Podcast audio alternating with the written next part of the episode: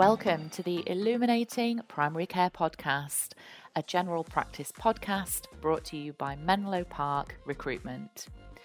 Illuminating Primary Care is here to quiz primary care leaders to offer professional knowledge, experience, and insight on the biggest topics in general practice. It's the podcast to listen to if you work in primary care. Welcome to the Illuminating Primary Care Podcast.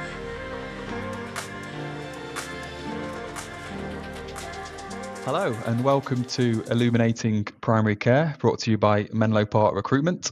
I'm your host today, James Trustwell, and I'm joined by Dr. Hasnain Abbasi, one of the founding clinical directors of AT Medics. Welcome, Hasnain. Hi, James. Thank you. Um, so, established in 2004 by six clinical directors, AT Medics run 46 surgeries and three walk in centres, um, serving 370,000 patients across London. Um, they merged with Operose Health in February 2021. Uh, and between the two, they now run a combined 66 sites serving 600,000 patients, making them the biggest primary care provider in the UK. AT Medics has consistently turned around previously troubled or failing practices with poor CQC ratings, um, turning them into slicker, fully functioning practices and dragging them out of special measures to become CQC good or even outstanding practices. So, first question, Hasnain, um, how did AT Medics start? Uh, thanks, James. So, look, um, AT Medics started in 2004 5 in that kind of time period and two of my partners um, who were the year above, really, in terms of the year ahead, in terms of doing GP training. So we were all kind of doing different things. Uh, Tarek, one of the partners, he was doing pediatrics, I was doing anesthetics. And we kind of decided that we were going to work together. So we kind of swapped out of our specialty training and into general practice. Um, but really, you know, at the time, we had no idea that we'd end up having all these practices. Our, our idea was really just to work together in a single practice, which was really unrealistic because there were six of us. Um, so what we did is we basically during my GP registrar year, um, and Imran and, and, and Ozzy had already qualified. We just started writing to all the primary care directors in London, which seems really uh, archaic at the time, but literally wrote a letter and posted it in an envelope, and no, no, nobody replied um, except one guy. one guy replied and said, "Why don't you come and meet us?" So the four of us went up there and met met the guy. This was Kensington and Chelsea uh, PCT at the time, mm. and he said, "We've got a tiny practice. It's run out of one room, and the GP has just been struck off. We need someone to run it from Monday. Would you be happy to do it?" and um, Ozzy and Imran said, "Yeah, yeah, we'll do it. We'll take it on." Yeah. And so that that was kind of our first and in parallel to that, there was another tiny practice in Mottingham, which is down in southeast London, a very deprived area, where I think the GP had had a stroke, unfortunately. And Ozzy had been there and had done a few locums, and just this practice was absolutely in, in pieces. So he approached the PCT and said, Look, why don't you let us run it? We'll still be locums, but we want to do a bit more than a locum does. We want to try and digitize it and make it better and really that's the kernel of where it started. I mean i mean that, that those two practices really kind of got us going two tiny tiny practices. Mm. um, and you know the time at which me and Tarek then qualified there were four of us and we only had a list size of about 3000 patients. And you know one one doctor kind of listened to us and just laughed and just said we'll see how far you guys get with 3000 patients. So that kind of spurred us on a little bit. Um, mm. but that's kind of the kernel of where it started really. We wanted to work together but but it didn't ever really happen. We just ended up getting a couple of small practices. Wow, that's really interesting and not what I expected the answer to be at all. So, when you talked about you were doing different speciality training, so did you then all move to GP and do your three year GP training? And was it at the end of that that you approached um, all those practices, you know, by writing your letter? Is that, that is that the kind of the, the chronology yeah. of what happened? So, I don't know if you can hear, but there's thunder going on in the background here. Um, what what happened is that um, Imran really, whose idea it was, um, this was earlier. This was probably around 2002, 2003. Um, at that time, you know, Manib, one of our partners, was in the RAF. Tarek was doing pediatrics. Like I said, I was doing anesthetics. Um, the other two were already within general practice, but we were just kind of throwing ideas around. You know, how can we work together? It'd be quite fun to do it. It was only really when we all got into general practice that we said, okay, what we're going to do now? How are we going to make this thing happen? And we just thought, okay, let's write. In those days, we had a little book. It sat on my trainer's shelf, and it had all of the uh, PCT directors' numbers on it. And we just decided to write to them really in our naivety, thinking, um, and you know, it, it, as always, there's always one person, luckily, who saves your bacon, really. Yeah. And, and so it was at that time that we started. So we were registrars at the time. When we then came out of training, me and Tariq, we then caught up with Imran and Ozzy, who had already been GPs for a year. And so then the four of us, and then the other two were still doing their own bits. And they joined us a year later because we were all at slightly different bits of our training and taking right. different routes. Um, so really, for the first year, I mean, we ran those two practices. They were really tiny practices. They were really, you know, probably hadn't changed much since the 60s or 70s. No computerization, uh, poor premises. And so we did work with the PCT to look at premises, but we did a lot of quality improvement in that time. And really, it's where we learned. You know, we learned systems, we learned processes, we learned to protocolize stuff. Um, but in terms of that transition to where we got to in AT Medics, that really came probably about seven months later. So at the time, so in this is 2005, 2006, 2005, the Labour government brought in the idea of APMS contracts, which mm-hmm. really allowed uh, corporate entities to hold GP contracts. Prior to that, you had to be really be in a partnership, broadly speaking, to hold a mm-hmm. contract. Mm-hmm. And there were two types: there were GMS and PMS contracts and really, I don't think they had us in mind when those contracts were formed. They were to allow much larger organizations like maybe Virgin Care yeah. uh, or Care UK or the other larger organizations to do it. Um, it wasn't really envisaged that it would be GPs, but it suited us at the time to set up as a limited company. Um, and so when those con, so the first contract that came out um, really was Barlby Surgery. So that first tiny contract that we had run in a temporary way we then bid for that contract when it came out. Mm. Now, at the time, no one really knew much about it. So we were quite lucky. We kind of had an open goal, really, to, to shoot mm. into. So we bid for this practice. We basically got it because we, we'd been running it for six months anyway. Yeah. And then six months later in East London, uh, I would say the first proper procurement of a contract that I can recall ever really in the NHS for primary care really came and That was really the first proper one. And in that contract, you may not remember, you're too young, but United Health had wanted to enter the market. So United Health were a large American corporation that yeah. wanted, you know, had thoughts about entering the NHS. And then there was another company called Mercury Health, which were the predecessor to Care UK. There was us, and so just a couple of us really turning up, and there were whole teams of other people there.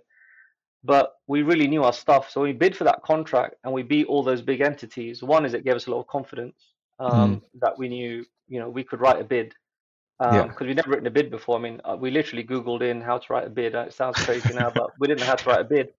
And yeah. bids were very different in those days to how they are yeah. now. Um, it was like writing a GCSE project. You basically had to compile a bid with all the things you thought were important. So mm-hmm. anyway, we won that. We won that, which we we had no expectation of winning that, and we won that, and that really gave us confidence to to really take it on.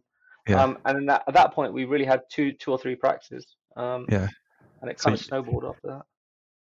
You so you wrote a better bid than a huge American corporation in a United Health, then, who probably had bid writers, presumably. Yeah, I mean, I mean, look, it's an interesting question about bid writing because um, bid writing is probably one of the most depressing things you can do in your life, um, and and it, it kills your time with your family. It takes hours and hours and hours to do, mm-hmm. and so really over the last kind of 15 years, Obviously, mm. we've written a lot of bids, mm. and we have always written our own bids, mm. and it's the most difficult thing to do because the level of detail, um, the quality of the writing, um, particularly the clinical angles, you really can't get from someone. Um, we did try and use a bid writer at one point, mm. um, but it really didn't work out, to be honest. Um, and, and we never used one again. Um, and in fact, even that bid with the bid writer, we actually rewrote it because we weren't happy with what the bid writer was writing. So right. we never used the bid writer again. Um, yeah. I think all good businesses have to have very good people writing bids. Um, yeah. Because it's the life and blood of your organization to yeah, grow it important. the way. Yeah. yeah.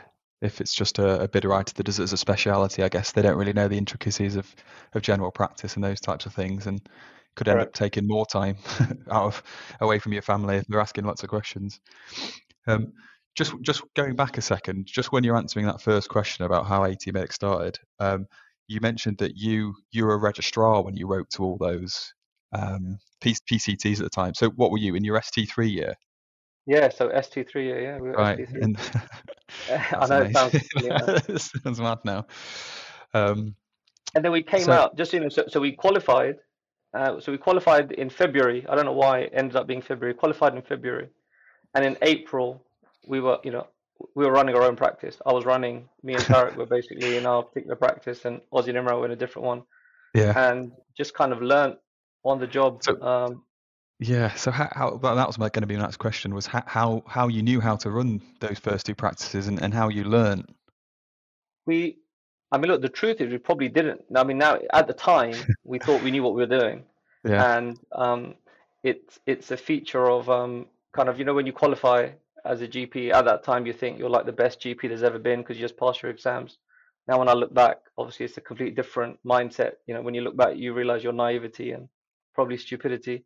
Mhm. Um, but we just kind of um, we just kind of learnt on the job, man. We just Yeah. kept going. I mean, I, I remember when we had three employees, and so Yeah. I remember um, I remember paying people. I remember sitting down and actually paying people's pay at the end of the month, and I did that for quite a long time because we didn't have really Yeah. any infrastructure support. I remember sitting in reception helping out because it's a very small practice. Um, and what we didn't realize is we were being educated. You know, life was educating us about how to run a. GP practice. We we did everything, man. And you know, it sounds like I'm being romantic, but everything from like cleaning to doing the payroll to looking at HR, everything we learned from the ground up, um, which stood us in good stead, really. Um, but we didn't know it. We we definitely didn't know it.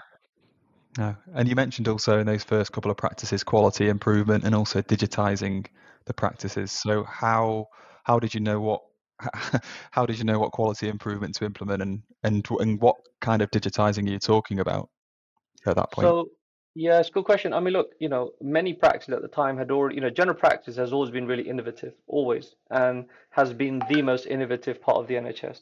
And so Mm. our training practice that we trained at, so training practices that have trainee doctors tend to be a bit more, um, have a higher quality standard, I would say, potentially than a practice that doesn't, because previously you'd have visits externally to quality assure what you're doing. So we'd got in and we'd always been used to using a computer, but when we got there, this particular GP who unfortunately wasn't able to run the practice anymore had only had still been using paper. Yeah.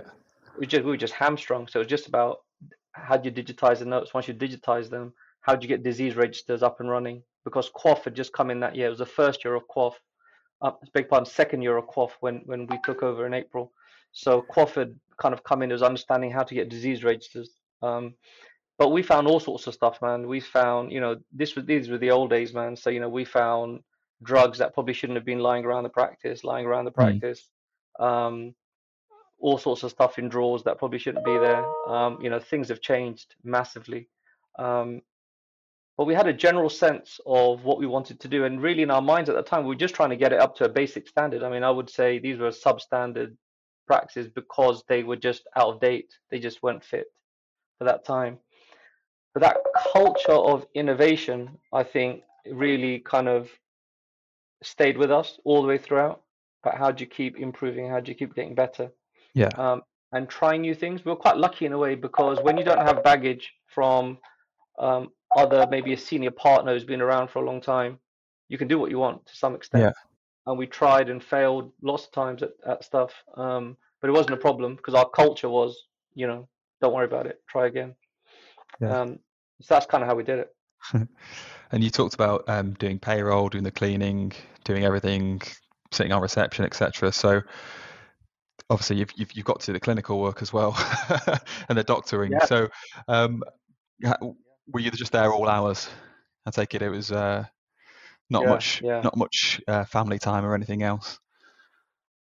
It was, and and you know, the, the issue for us was that when we first, there were four of us, we really weren't earning enough to sustain us because our list size was tiny between the four of us, um, and we were all at that phase where we'd all just kind of got married a few years ago, maybe had one child, had all the same issues everyone else has now, the mortgages to pay, and Mm. part of it was like we need to like do something to make ourselves just we, we were well below, and and you know we'd have we'd have our friends tell us ah, oh, you're wasting your time.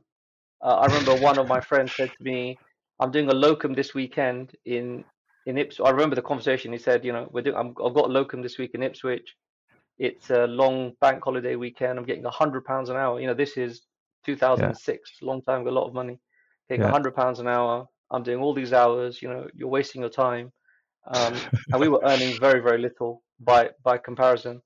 But I think at that point we kind of realized that this this is something. There's something to this that we can do. But it was all by accident. I don't want to rewrite history and say we were clever. We'd seen it. We we definitely hadn't seen it. It was just you know, just, yeah. just right place, right. It time. was yeah t- too early for a vision, and you were just kind of following the passion by the sounds of it. Correct. Yeah. yeah exactly. And um, so, so initially, the whole idea came about just because you guys wanted to work together.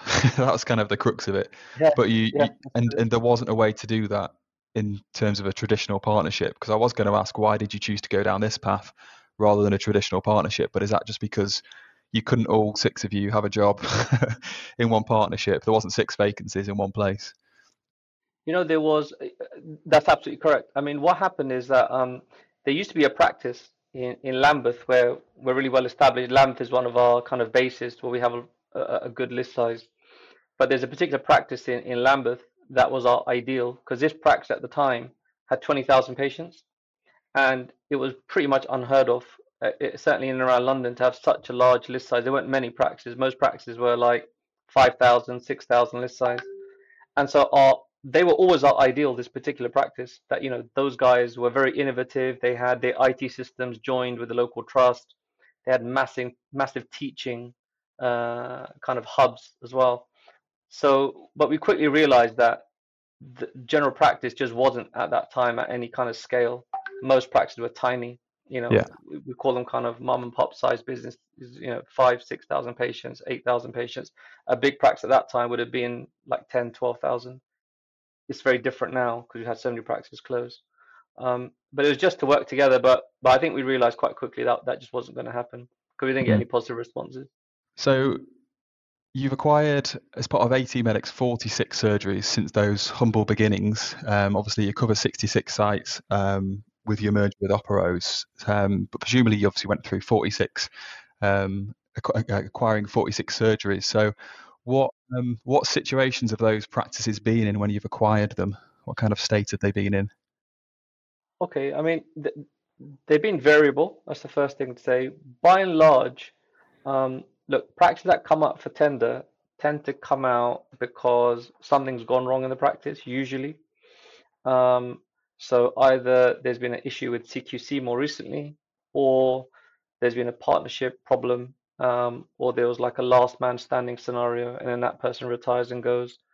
So mostly the practices we picked up were in very deprived areas um, where typically people didn't want to work. So if you look at where our practices are, you know, we've got practices in New Addington, which is one of the most deprived areas in, in Europe, I would say. If you look at um, Central Peckham, which I know is being gentrified, but Central Peckham still has much worse health outcomes. Um, East London has terrible outcomes when you compare that to the national average. So they were all, by and large, in, in areas that were that were uh, very diverse. Um, and so we just found that generally the care, as measured by some targets, wasn't very good the culture and the practice was generally not very good. Um, practice often stagnated because you know may, maybe a very dynamic partner left and the people that were left didn't really know what they were doing or struggled mm. and so gave the contract back so broadly speaking we found practices that weren't very well run and so really needed um, a lot of input um, on a lot of different fronts mm. um, we were lucky when we were much smaller so for a long time uh, people think this is, you know, whether they believe it or not, but you know, we are doing a lot of clinical sessions. So for a very long period of time, we were all consulting like eight sessions a week, which sounds crazy now, and doing everything else at the same time. And doing time. everything else. so yeah, so so we kind of learned, you know, the clinical turnaround. We were deeply involved in ourselves. You know, we knew what was going on because we were consulting all the time. Obviously, you know, the law of diminishing returns. You can't keep doing that as you get bigger and bigger. Um, but then we would split our sessions between two sites until it got to the point where it's just unfeasible. Um, but really, culture, training, um, one of the things that we did always find though is that in each practice you would always find a gem of a staff member, Mm. um, either an admin person or a nurse or someone who really believed in the process, really wanted to stay. Um, and in fact, one of the features, I guess, of our organization has been how we've had staff come through the ranks, um, really from junior. So, I mean, you call it talent spotting. Hmm But so these practices really need a lot of input. Um, but really, culture and staff is what make, you know, we are, you know, primary care is a service uh, kind of sector. You know, we are there to provide a service to our patients.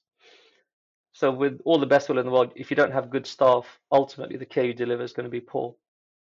Um, I guess the other thing to say is that we were always very, very focused, and, and I'm honestly not being holier than thou about this, but we were very focused on quality outcomes. Very, Mm. very, very focused. Um, mainly because these some of these practices had never had very good achievements, so Mm. um, we wanted to make it better. Um, and second was we, you know, unfortunately, when we started doing this, there was a lot of suspicion from from our GP colleagues about who these guys were, why were they doing APMS, what were what do they want to do, um, and so we always kind of felt like we had a bit of a target on our back. We wanted to make sure that we were better than everyone else. So there's a huge competitive kind of streak in all of us that we wanted to be Mm. the best in terms of our QOF scores, our outcomes, our smears, our IMS Mhm. and having systems and, and processes to do that. And naturally, that led to good patient outcomes. And then we people started to recognize that actually the quality is very, very good in these sites. Mm. Um, And you've you've that's clearly got a blueprint um, every time you take on a new practice, which is in special measures, or it's you know poorly staffed, or they're still using paper, or wh- whatever it would be, poor QOF scores. So, ha, what what's kind of the first things you, you do when you when you go into a practice to look at how how bad it is, and, and what do you change? I mean, look, it's a lot easier now, first of Mm. all, because Yeah. we've got, you know, a much bigger team, um, and there are a lot more people with that knowledge. Yeah. Um, but but in general terms, look, the first thing tends to be the obvious stuff. You know, is there anything absolutely immediately that needs sorting out? Yeah. So is there Mm. anything safeguarding perspective? Are there, you know, big, big problems with anything like clinical safety that needs that cannot wait, needs to be done really on day one, day two, day three in the first week. Generally after that, it's just understanding the culture within the practice that exists. So it's changing the culture of the staff that are there. That Mm. either means we work with the staff that are there or it just naturally happens when you have new people coming in. Some staff naturally will leave. Unfortunately, sometimes you lose some good staff that way because they don't want to hang around to make a new relationship. It's not anything you've done, but the culture in the practice and the staffing for us, and then the training that goes into it is absolutely critical. And we spend a lot of time doing that, a lot of internal resource.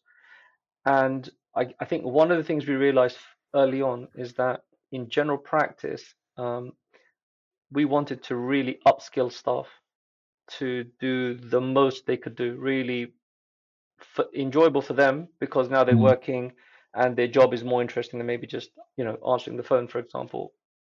Um, but really for HCAs to do something extra, and each each time we've done that bit of innovation, um, we've got into trouble, and maybe we pick that up later on.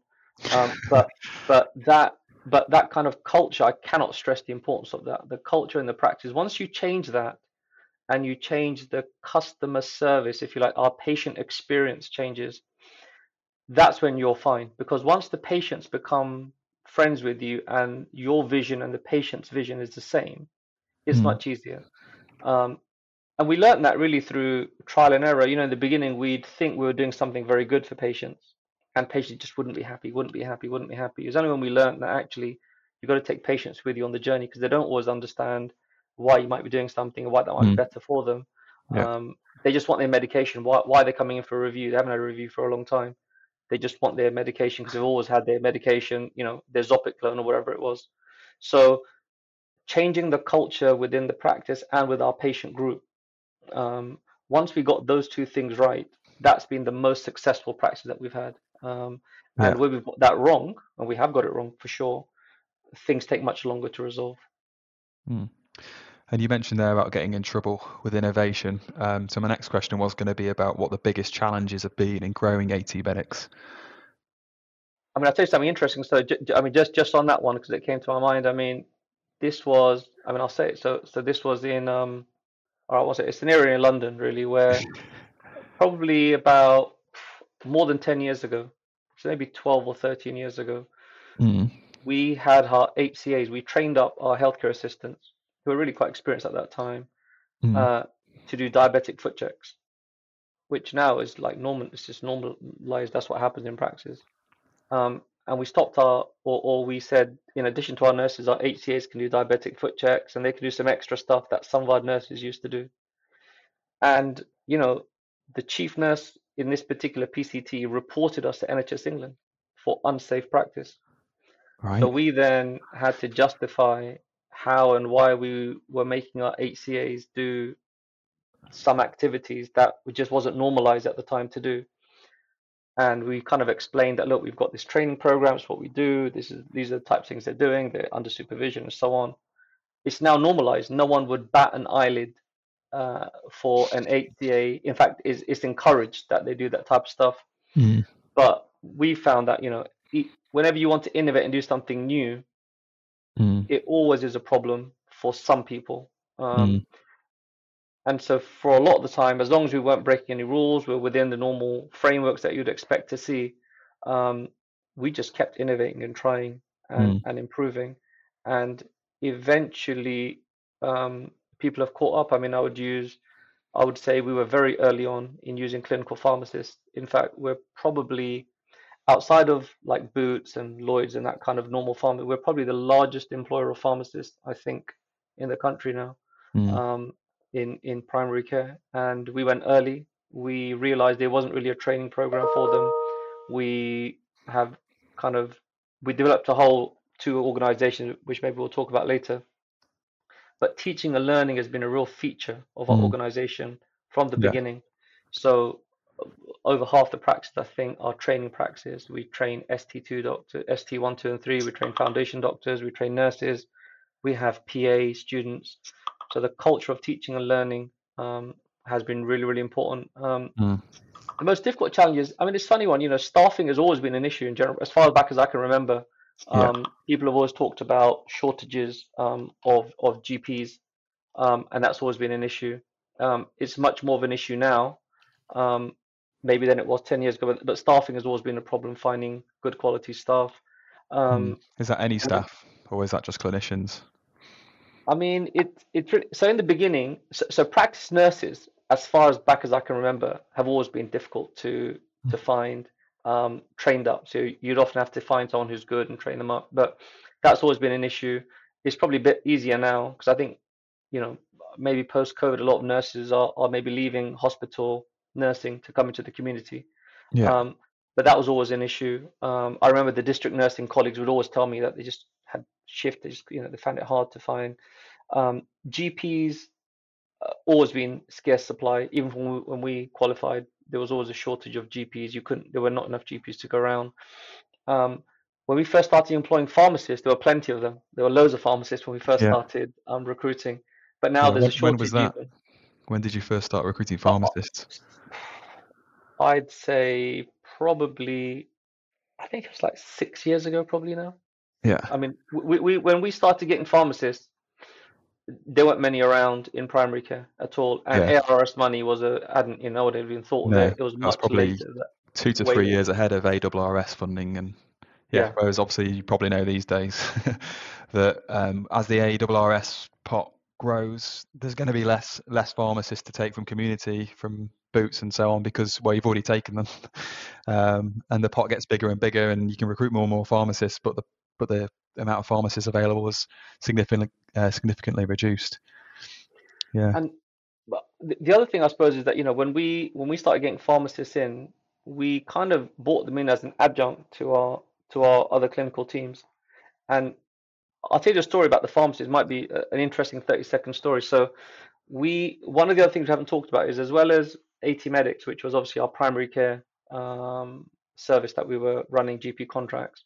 Um, around 2017, we realized that we really need to be in the tech business Yeah. because we needed our own tech. we were doing quite a lot of analytics using Excel spreadsheets. It just wasn't working. Once you Mhm. get beyond really six, seven practices, you, you can't you can't get that level of insight. But as I said to you, teaching and learning Adore has been really integral to our to our organization, really from the very, very start. So we set up something called AT Learning, which was really a, an internal an organization within our organization which really took care of teaching and learning. So it Mhm. dealt with all the medical schools, with all the GP schools. Um, we developed our own teaching systems, um, assessment systems. And so what happened with the analytics is we developed our analytics tool. And when it first started up and running, we started finding all this stuff that we didn't know we hadn't been doing. So undiagnosed health, undiag- you Mm. know, unmonitored medicines. And so, you know, there's one thing not to know, but there's one thing, and the other is to know and not do anything about it. So Mhm. it creates like a moral issue and an ethical issue. So Yeah. so it was at that time that we decided to get pharmacists in. So the original reason why we got pharmacists was to fix all of these prescribing issues that we suddenly uncovered because we had our technology company, which has developed an analytics platform. We Mm. suddenly started looking at all this massive data that we'd never really seen in that kind Mm. of format. And so that's where pharmacists kind of came from to start with. And then obviously their role, once we had pharmacists in, I remember interviewing our, our, our first two, and I was kind of involved in recruiting our first two pharmacists. Um, and just quickly realizing how good these guys were and Yeah. them not realizing how good they were. You know, they didn't realize their own potential because they came from the community. Yeah. And I think, you know, getting into really deep clinical care like you do in general practice, I mean, th- those guys are amazing. I mean, one is our, our, our kind of lead pharmacist for, for the for the South region, so she's still with Mm. us. Um, Yeah. but yeah, that that's kind of where it came from. Yeah. Well, I was going to ask about AT Tech. Um, so now's probably a good time. Um, so when you were talking about uncovering, I don't know, additional information and that type of thing. So what what does that mean exactly? What what has AT AT Tech done? Um, uh, yeah. What, what what are kind of the biggest achievements of that side of the business? Yeah, so look, um, you know, we talked earlier a bit about quality and about how you measure quality, certainly for the measurable aspects. Yeah. So, you know, the, the thing about general practice you can't measure every single thing, but there are many Mm. things that you can measure. And one of the things that were, if you like, part of our blueprint was to really develop our own dashboard. It was a manual dashboard. Mm. We started measuring really all the things that we could measure and record. And it was one person's job to kind of populate that. You can kind of do that if you've got two, three, you can maybe even do it if you've got four, but much Mm. beyond that, five, six, it becomes difficult. So we kind of realized that we needed some kind of data collection, data analysis tool. That's really where it started. Um, what we then did is did a project with there was something called a KTP, called a Knowledge Transfer Program, which was like a grant-based program that we bid for with the University of Surrey. And Imran, one of my colleagues, initially had, had the idea for that. And so we got a data scientist in to start working with us to develop and understand. He'd never worked in primary care. Mm. So really started looking at internal processes, dashboards, what we can collect. And that's really so it started as a research project, which when it finished actually won a prize for, for the best project in that particular cohort. Right. And we've now got like a fully functioning uh, data science. We've got four or five of them now wow. working internally. Um, and really, they, we've got our own data warehouse. We measure, you know, we can at the click of a button look across all our sites now, nationally and in London, and look at over like 200 indicators of how we're performing. Um, and then we have teams that go in and help to, to fix and practices look at it. And it's that culture of data-driven care, and I think that's something that the NHS is starting to do, but maybe Yeah. historically could have done better. Yeah. Um, much more uh, decision based on data rather than what I think, because I've got grey hair or no hair. Um, let's let's um, let's look at what the data tells us. Yeah. Okay. So all this data was things that no one had ever done before. Then presumably it wasn't being done in any of the surgeries, and the NHS wasn't doing it themselves. It was I, innovative. I- I think people were looking at data. Um, I don't recall at that time, certainly when we started doing it, a really fully functioning primary care analytics tool um, that was really specific and designed by GPs to really give us what we wanted. And then testing it in real life primary care, we were able to do that because it was us, we were doing all of it. And then we had the last bit, which is the quality improvement based on it. So it was the three cycles um, and putting that together um, over really a wide variety of things. And maybe if I give you one quick example, so um, we realized a few years ago that actually our diabetic outcomes were were not great. Yeah, so we look at two in diabetes really there are two two big outcomes. One is that all patients should have like these eight things done to them every year, which is like a foot check, a blood pressure, Mm. cholesterol, and so on. And then the second is that all of the three targets, which is their cholesterol, their sugar control, and blood pressure, should all be controlled simultaneously at a point in time. Mhm. When we looked at our outcomes, our outcomes were worse than London outcomes, which were worse than national outcomes. That was a starting point. Yeah. We then basically used our analytics tool, quality improve the learning. We upskilled everyone in diabetes. At the end of that particular year, we had so our size was the size of a CCG at that point. Yes, we we had like three hundred thousand patients, which is like the size of a medium to large CCG. Yeah. If you then compared us to other CCGs, we had the best outcomes in the whole country for diabetes. Um, there's evidence that says if you have all your eight care processes, you live longer because you pick up complications. Mhm. Um, we had the highest eight care processes, over 90%. Our Yeah. triple target uh, went up by six, seven percent, and we continue. That's just become business as usual now. So Yeah. practices know to look at analytics. They know what they're looking at. They have a learning platform that allows them to put staff through a training program. We Yeah. record all our talks that we give. So in terms of quality improvement, it's just gone to the next level for many, many indicators. Yeah. And when we talk about practices looking at these specific bits of data, we're not just talking about AT medics practices, presumably, are we? Are we talking about? I mean, Um, I was talking 'cause about there's AT-Medics. Yeah. Yeah. Is, is there all, because I understand there's also software, different software then perhaps that you've developed that other practices use. I'm thinking EasyDoc and Ah, so well, so, so just on analytics, so the analytics is called Easy Analytics. Um, that's been used by a CCG, um, a federation, and some smaller PCNs are using the analytics tool in the same way we use it. Yeah. They're looking at data, looking at bits they can improve. So, you know, the PCN has created tons of targets now that the Impact Investment Fund has got tons and tons of targets that that you really need to monitor, and more and Mm, more money is being uh, being funneled through PCN. So I think that's probably here to stay. Um, so people have found that as a useful tool to measure. You don't need lots of people bean counting. You just click a button, you see the right. data, um, and so and so we found that to be useful. Um, but externally, um, there's a there's a council now using using it to to monitor the bits at the Right. council. Yeah. Um, so so the use for it um, is is definitely wider than than just general practice. Yeah. And this, and this will stop people. It'll be preventative for diabetes then. It'll have real impact on people's lives. Oh yeah, definitely. I mean, if you can improve diabetes, you know, one of the biggest challenges we've got now are long-term conditions, multiple long-term Yeah. conditions, and, and particularly diabetes. In London, especially, we have really diverse communities. If I look at East London, for example, we have the highest prevalence of diabetes, um, even within that borough, and in that borough, it's very, very high, Mm, um, because we've got lots of Bengali patients, for example.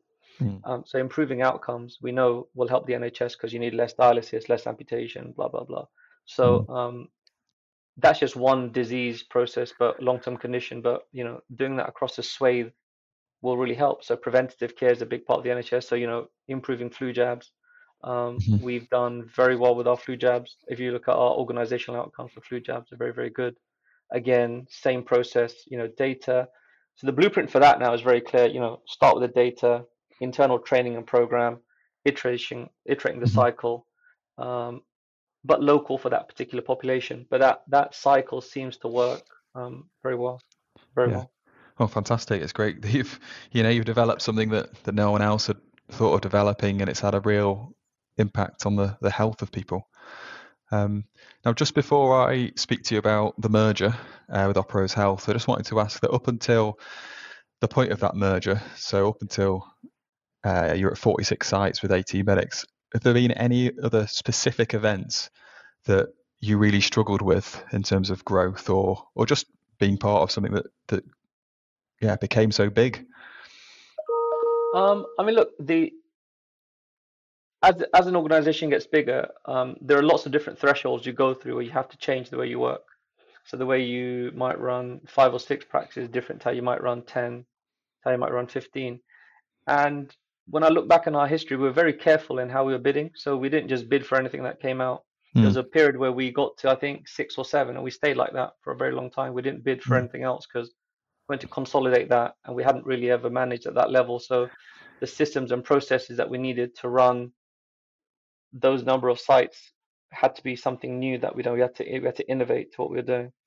Um, and so we were careful about bidding. Um, and then latterly, once once we realized our systems were good and they could take, you know, it's like building the foundation and you can put some more stories on top. Mm-hmm. Then we became a bit more relaxed about bidding for slightly bigger numbers, but we were always very careful. Um, losing bids was even more depressing than writing them. So yeah, all that we time. Lucky, yeah. We were lucky we didn't we didn't um, lose many bids in the end. Yeah. We had a very good outcome, but um, losing them was always tough. Um, and sometimes we felt unjustly. You know, we always had a bit of a kind of feeling of being hard done by because we always thought we produced very good bids. Um, I think staffing challenges are always difficult. Um, yeah. Look, the biggest thing in general practice that I would say, and you know, history kind of bears this out to be true. If you look at other larger organizations mm. that have tried to come into general practice, um, the reason why they've struggled is because general practice is a very, very, very detailed business, very detailed system that you have to manage. Um, from clinical safety. So, for example, you know, if I was managing a physio service, I mean, there's only so many risks I'm taking.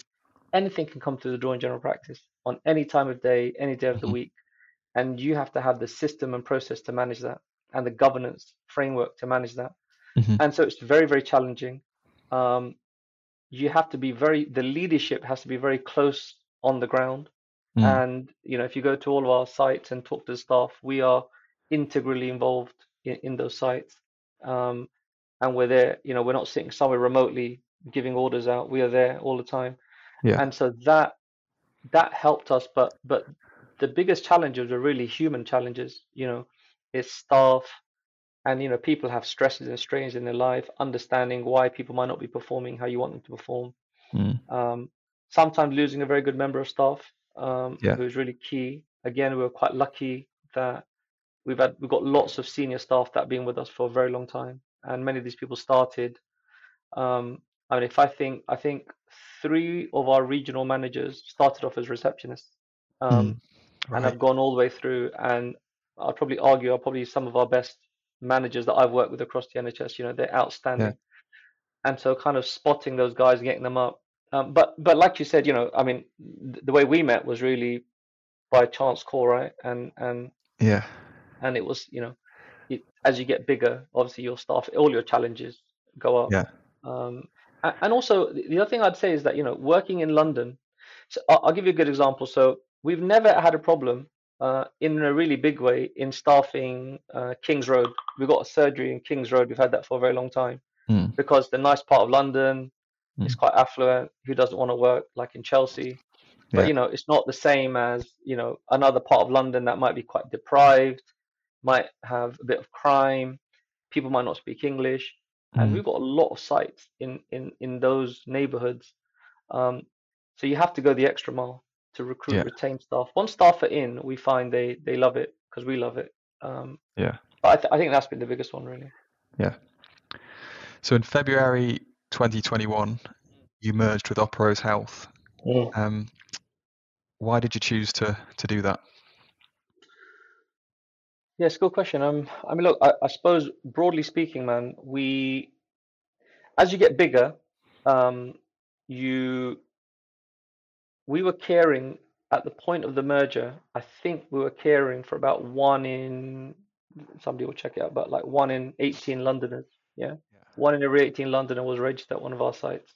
Yeah. And we'd often like joke about not traveling in the same car because we couldn't lose like two AT Medics directors if we died at the same time what what what, what that might mean so right yeah we used to laugh about you know th- there's a weight of responsibility yeah um, for providing care at that scale um, the second thing for us was the things that we enjoyed, which really was the clinical aspects of it. Um, mm. We started to really be pulled away from that because it becomes such a substantial operation. And what we wanted really was for someone to help us and take away some of the boredom which sits with HR and finance and some of those corporate functions and so we could really concentrate as GPs on the things that we enjoyed, which was working with the teams, teaching, education. Um, some stuff around governance and innovation. And mm. we felt that that was becoming more and more challenging in terms of time. Mm-hmm. Um, we felt that with a national footprint, we'd have more resilience. Um, Nick Harding, who is our CMO, very, very highly respected professor, GP, been in the NHS his whole life. Um, when we started talking to Operose, really we talked to him and Sam Jones. And Sam again had been the chief uh, CEO of an NHS trust. He'd worked for NHS England. So having talked to to them, really, it just became. Sometimes you meet people and you hit it off, really, and mm. it the, the discussions were really around how how the organizations would look once we came together, what mm-hmm. our role might look like, and it just really was appealing to us at that stage to have a role where we could go back to doing what we used to do when we had a much smaller number. Um, you can't really go backwards, so we had to think, okay, how can we do that? And I think definitely we've been vindicated on that front. So you know, having having merged with Operose, I would say our governance systems are better than they were. I think they were good, but I think they're better. Mm-hmm. Um, I think having more senior clinicians, almost, you know, because what I didn't mention is that the six of us met at medical school. You know, we've been together mm-hmm. since we were 18. Um, and I won't say we're insular, but you know, you become very close, even closer yeah. than than maybe sometimes you know you might do with your immediate family. So it was nice to get someone fr- with a fresh perspective on things. Yeah. Um, and I suppose the last one really was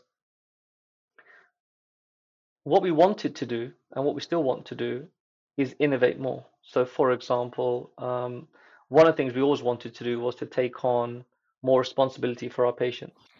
Mm. Um, so we developed when we developed our digital consultation tool. What we were when we first started doing it, we used to leave our consults open 24 hours a day, and we would deal with them on the weekends just out of pocket. We would just employ people to deal with it. But you know, if we could take the budget for out of hours and maybe start to do some of that stuff, then you really get into something very interesting. Um, so really, we we didn't feel that we had the reach in. Yeah. Um, if I'm honest, so we kind of knew our skill set, um, and maybe on reflection, if I'm being you know brutally honest, maybe that kind of integration with higher levels of within the NHS hierarchy, we're probably lacking in that either because we didn't know how to do it or maybe maybe you know maybe we just didn't have the skill set to do it you can't do everything so i think that coming together with Operose now if you look at our spread as a very mature organization very resilient um, excellent systems and processes um, really excellent systems and processes around governance patient safety uh, patient care I think all of those things are stronger. So coming together has just made everything a lot better. I think mm-hmm. you know, I also think we were a great organization, um, just standalone. But yeah. you know, you can always get better.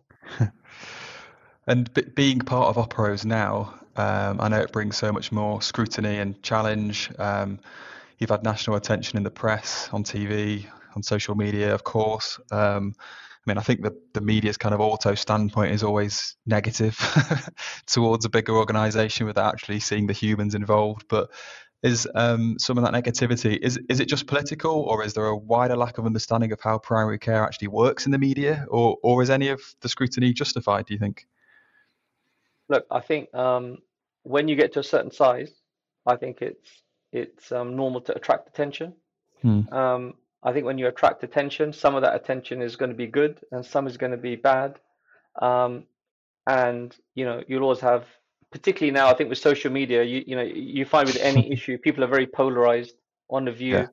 um, and actually most topics in life are much more nuanced. They're not black and white. So um, there are clearly some people that have just taken a view that, irrespective of what you say and do, they will mm. dislike you. They will dislike what you do. They will say negative things about you. Yeah. Um, I'd like to think other people are more fair-minded, and we certainly have had people that have said, "I think that's unfair. I know what you guys do. I know you guys on a personal level. I know I know how it's gone. So I think scrutiny is fine.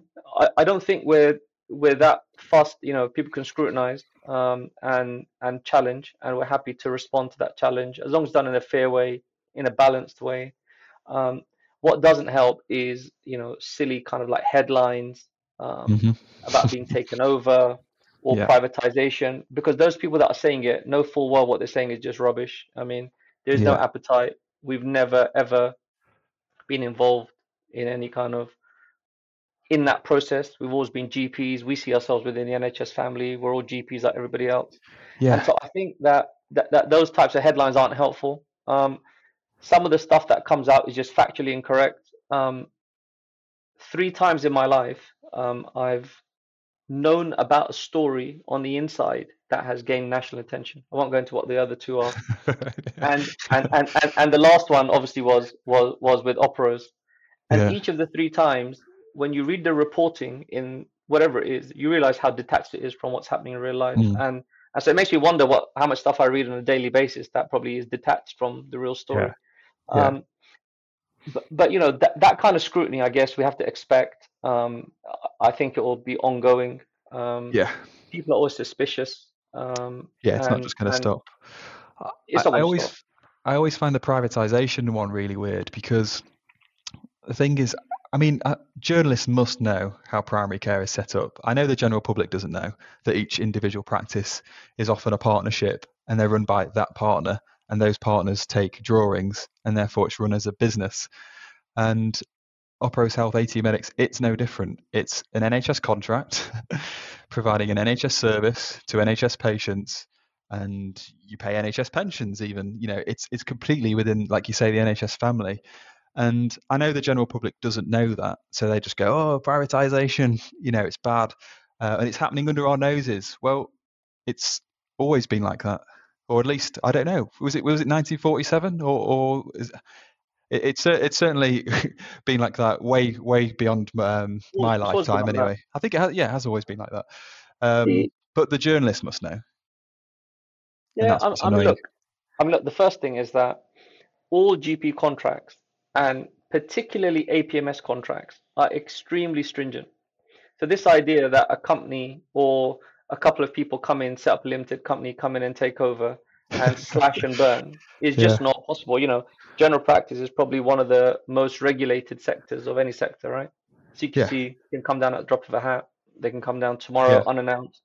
Yeah, yeah. If there's a problem, you, you know, you answer to the CQC, not not to. CQC, Um, CCG, generous. NHS England. Yeah, there are so Yeah. many. Um, or I mean, ICSs as they are now. But I mean, so so the first thing is that in terms of um, in terms of the way we're set up, you you have to provide the service you're contracted to provide. If you don't provide that service, there are very clear levers to someone saying to you that's not on. Um, and so in terms of some of the stuff is just, I mean, in terms of privatization, um, people saying it know what they're saying. Um, and, and, you know, it's just factually incorrect. You know, no patient is Yeah. ever charged. The NHS free at the point of entry. Yeah, I mean, how many people go to A&E department or, you know, urgent care centers that are run by other organizations? They wouldn't know the difference. You just walk No. in, you get your care. Um, and so some of the stuff is just, you know, it's just tiring really having to explain it again and Yeah. again Yeah. um, because you know, especially when GPs say it, they know it's nonsense, um, and, and it's just you know, it just it's just rubbish. I mean, the, the other small point is that APMS contracts are uh, lower funded than PMS and GMS. So actually, it's good value for the taxpayer, if anything. So so look, the, the thing about APMS contracts is that they're not. So, although the contracts are now more stand, so they never used to be standardized at all. That's the Mhm. first thing. They used to be by CCG, by time. Um, now APMS contracts are more standardized, but the funding varies according to that particular. I mean, it's ICSs now. They kind of decide the level of funding they want to give to it, um, and so they they make a decision on what services they want, what they're prepared to put into it, um, and so it varies. It varies contract by contract. Yeah. And um, I think in general, obviously in primary care, uh, Operose and, and AT medics, you're you're driving the changes in primary care that the government has asked you to do and that many are calling for. So the use of GP-led multidisciplinary teams. We've mentioned pharmacists, of course, um, physician associates as well, um, which has had had some negative press, which is quite quite bizarre because there's literally a a government scheme to fund physician associates. But anyway, um, but also using technology, uh, being digital first and, and data driven as well. So you're very much at the forefront. You know that innovation that I guess you know the, the, the seeds were sown in 2004 with your first practice wanting to, to digitize and innovate. Yeah. So is that is that an exciting or a, scary place to be that you're very much at the forefront and, and driving primary care forward? Yeah, I mean, if I just pick up just a couple of those bits that, that you mentioned. So, you know, one of the one of the key changes I think you talk to anybody, um, and, and, you know better than anyone else in terms of GP recruitment is we know there's a GP staffing crisis up and down the country. It's going to get worse. Government agenda is to have through ARRS multidisciplinary teams. One of the accusations was um, that we employ a disproportionate. I mean, we employ 39 permanent PAs in our organization. We've only got 66 sites, so that's about I don't know, it's just just over around a half mm. PA per site, which I don't think anyone will argue is is too much. Seems um, below average, if anything. It, it, it's a low number. Um, yeah. In terms of um, sites, it says a pharmacist. It's the same. We've got probably more pharmacists, but it's probably averages out to maybe one pharmacist per site. It's probably a bit less.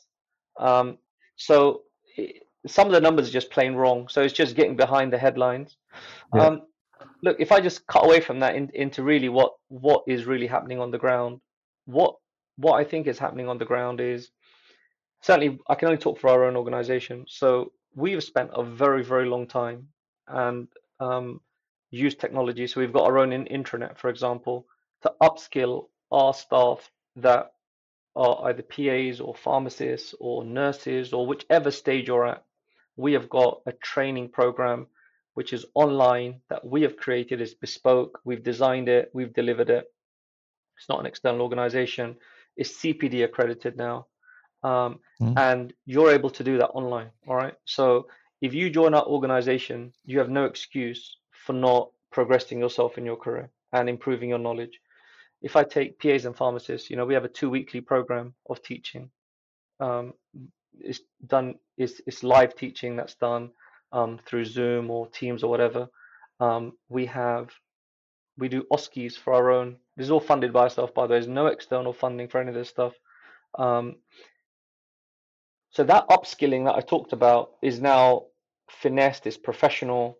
It's measurable. Um, we can check competencies, um, and we work within all the current frameworks that that exist outside. Right. Um, the second is because we own our own tech company, mm. it's very empowering. You can design the tech to how you want it.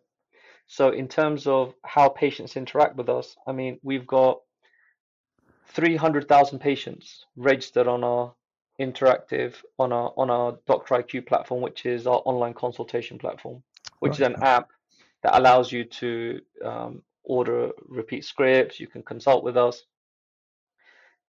We're kind of, I think, probably a bit ahead of everyone else. So when we first started, we were like everybody else. So you had one practice having online consultations coming in, and then that online consultation was dealt with by that practice team.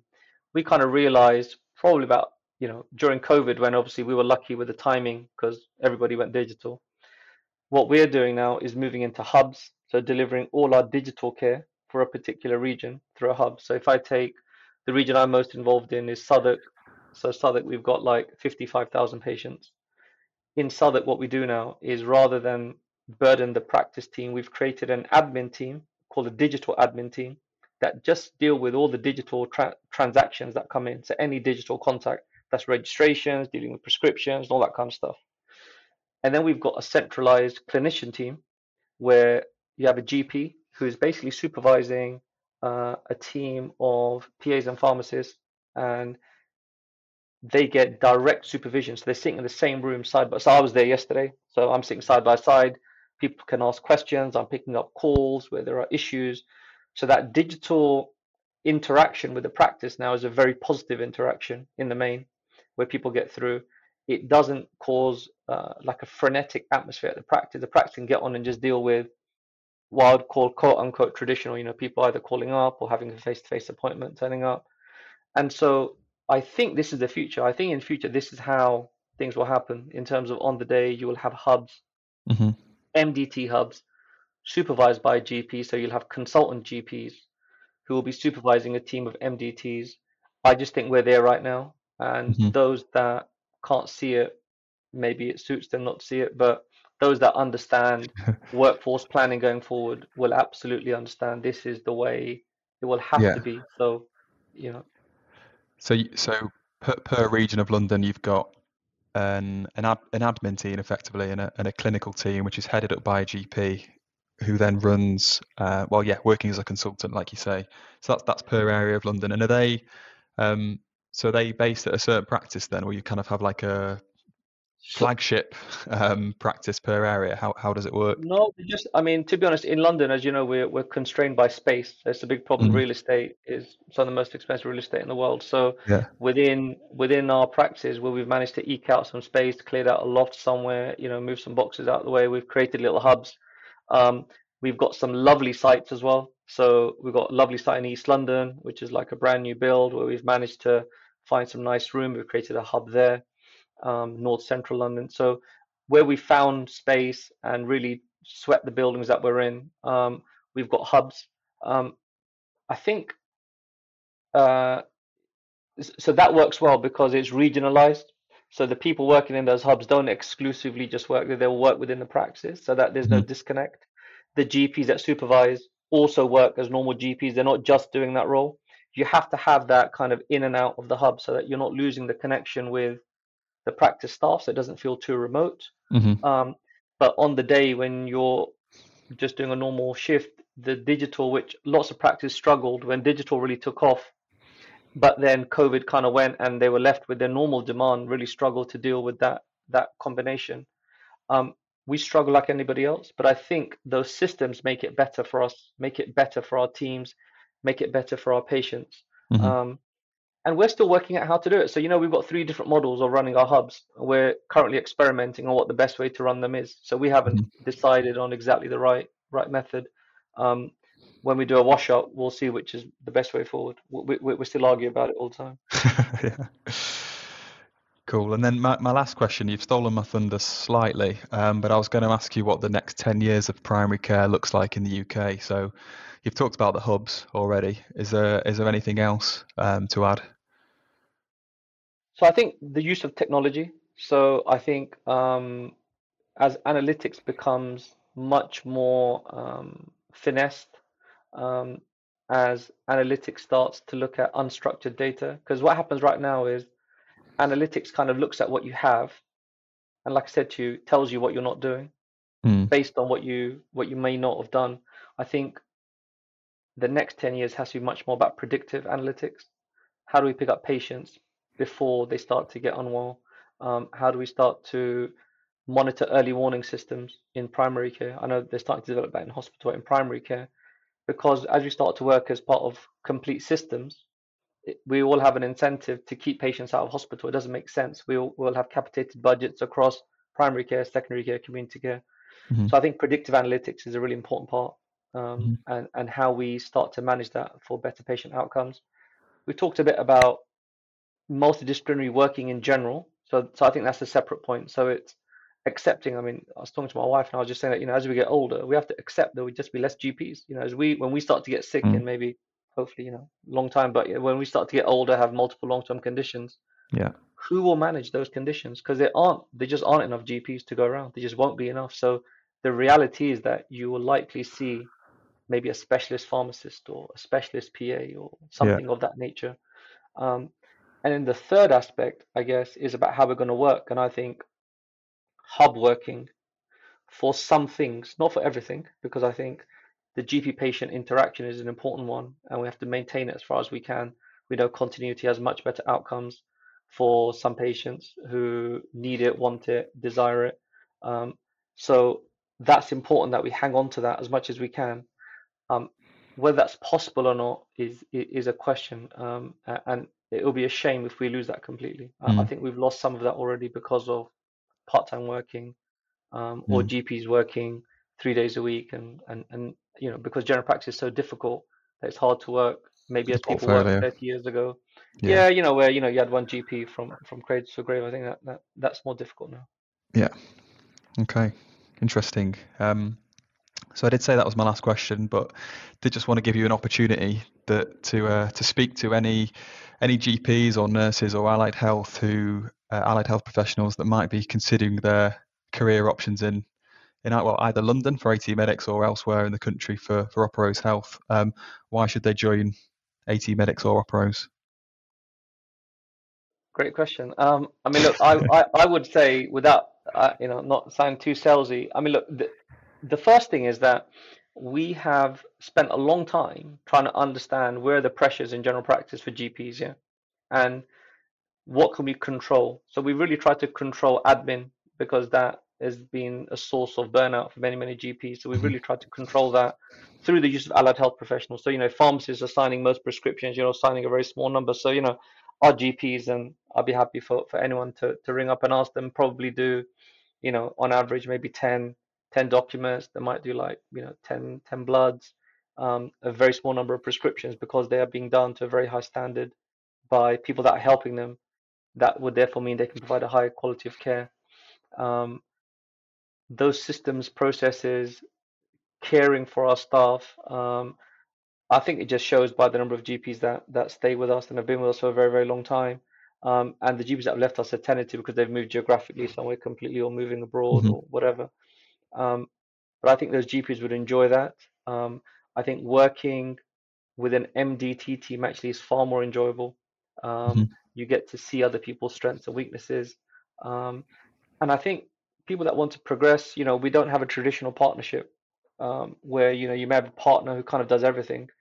Ours is so decentralized that people that want to get on have very clear career path from you know being a GP to being a lead GP in a practice. We've now got regional medical directors in our practice mm. that are very senior GPs that have been with us for for a while. That whose role is much more management plus a bit of clinical. So I think that career path is clearer. Um, mm-hmm. I suppose the big elephant in the room that you asked me, I'm, I'm going to go back to the last question is, you know, Sajid Javid had, had, had floated the idea that all GPs would become salaried to the yeah. ICS and we'd lose partnerships altogether. Um, that was two health secretaries ago now. that was two health, yeah, believe, yeah, two, you're absolutely right. Yeah, Eight months ago. so, so you know, that, that idea has kind of come in and gone out, coming and gone out, and and you just feel like there's a government kind of agenda towards that, and we'll see coming after partnerships. If they if they, yeah. if they go for that, I think that'd be the other big change. Yeah, cool. That's great. Thank you very much for joining, Hasnain. Um, really interesting. Um, I, lo- I, mean, I love the fact that you started AT Medics because you just wanted to work with your uni mates. Um, sounds like it's been yeah an amazing journey so far. Obviously, a huge contribution to the NHS, not just running the practices, um, but also the innovation and the and the tech that you provide to the NHS. And uh, yeah, it's been really interesting. Thank you very much for coming on. Thanks, James, for inviting me. I um, uh, really enjoyed that. Thank you. Cheers. Bye. Cheers, man. You've been listening to the Illuminating Primary Care podcast. If you enjoyed our podcast, please subscribe, review, and share so others can find the podcast too. We really appreciate your support. If you're a practice looking to recruit permanent clinicians, such as GPs, nurses, or allied health staff, please get in touch at menloparkrecruitment.com or email james at menloparkrecruitment.com. For daily primary care news, please follow Menlo Park Recruitment on LinkedIn. Thank you so much for listening, and we hope you'll join us next time for another episode of the Illuminating Primary Care Podcast.